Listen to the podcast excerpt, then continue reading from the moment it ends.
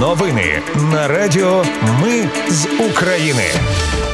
Вітаю, це Радіо Ми з України. Мене звуть Анастасія Вихорі. Ви слухаєте головні новини понеділка, 11 вересня. Українські спецпризначенці з Головного управління розвідки повернули під контроль так звані вишки Бойка. На Бахмутському напрямку сили оборони мають успіх у напрямку Кліщіївки, Андріївки, Кудрюмівки та Дачного. Армія Росії обстріляла амбулаторію в селі Станіслав на Херсонщині, Нікополь на Дніпропетровщині. Україна та Німеччина планують побудувати вітрову електростанцію навколо Чорнобильської атомної електростанції. Про все це та більше за мить у новинах на Радіо Ми з України. Українські спецпризначенці з Головного управління розвідки повернули під контроль так звані вишки Бойка. Це бурові газові платформи, які росіяни захопили ще під час анексії Криму. Із лютого минулого року вони використовували їх як склади із боєприпасами і пункти спостереження за всім морем. Підрозділи ГУР повернули під контроль платформи Петро, Годувалець та Україна, а також бурові установки Таврида і Сиваш. Операція, скоріш за все, відбувалася в серпні, оскільки розвідка повідомляла про епізод, який стався під час операції. Бо на одному з виходів з бійцями на моторних катерах довелося вступити в бій із винищувачем Су-30, і його вдалося збити із переносної зенітно-ракетного комплексу. Той бій потрапив на відео. Усе закінчилось тим, що один із бійців з позивним «Конан» випав за борт, коли його човен маневрував. Тоді на пошук відправили байрактар та додатковий загін, і безпілотник таки знайшов бійця за кілька годин. А човну з допомогою довелося пробиватися крізь щільний вогонь іншого російського винищувача. Зрештою, бійця «Конана» без втрат забрали. Він тоді провів у воді 12 годин.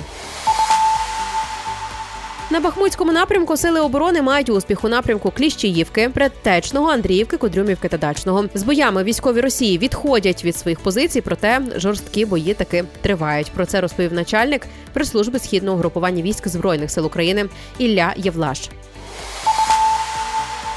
Армія Росії обстріляла амбулаторії в селі Станіслав на Херсонщині. Працівник закладу отримав поранення. Про це повідомив керівник обласної військової адміністрації Прокудін. Російські війська також обстріляли Білозерку на Херсонщині. Там двоє чоловіків отримали поранення. Одного з них ушпиталили, повідомили в ОВА. Зайнявся приватний будинок і вибило вікна в освітньому закладі. Також близько 14-ї армія Росії обстріляла садове Херсонської громади. Травмувався 50-річний чоловік, повідомив керівник міської військової адміністрації Морочко. Російська артилерія вдруге за день обстріляла Нікополь. Поранення середньої тяжкості отримали троє чоловіків. Їм 24, 47 і 56 років. Потрощені магазин, приватне і харчове підприємство, а також понівечені п'ятиповерхівка, господарські споруди і навчальний заклад. Процес щодо надання Україні далекобійних ракет «Taurus» просувається вперед. Про це заявив керівник МЗС України Кулеба на спільній прес-конференції з очільницею МЗС Німеччини Бербок в Києві. За його словами, вони детально обговорили це питання, і Україна готова зробити все необхідне, щоб пришвидшити процес. Водночас Бербок надання ракет Україні не коментувала.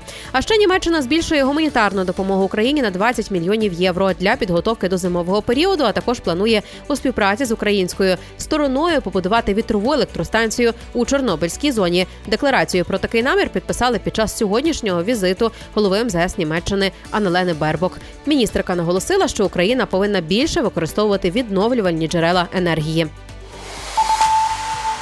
У прикордонників Мукачівського загону вихідні виявилися дуже плідними. Вони затримали аж 56 чоловіків. Ці чоловіки намагалися потрапити до Угорщини і Румунії, але шукали слабкі місця на кордоні.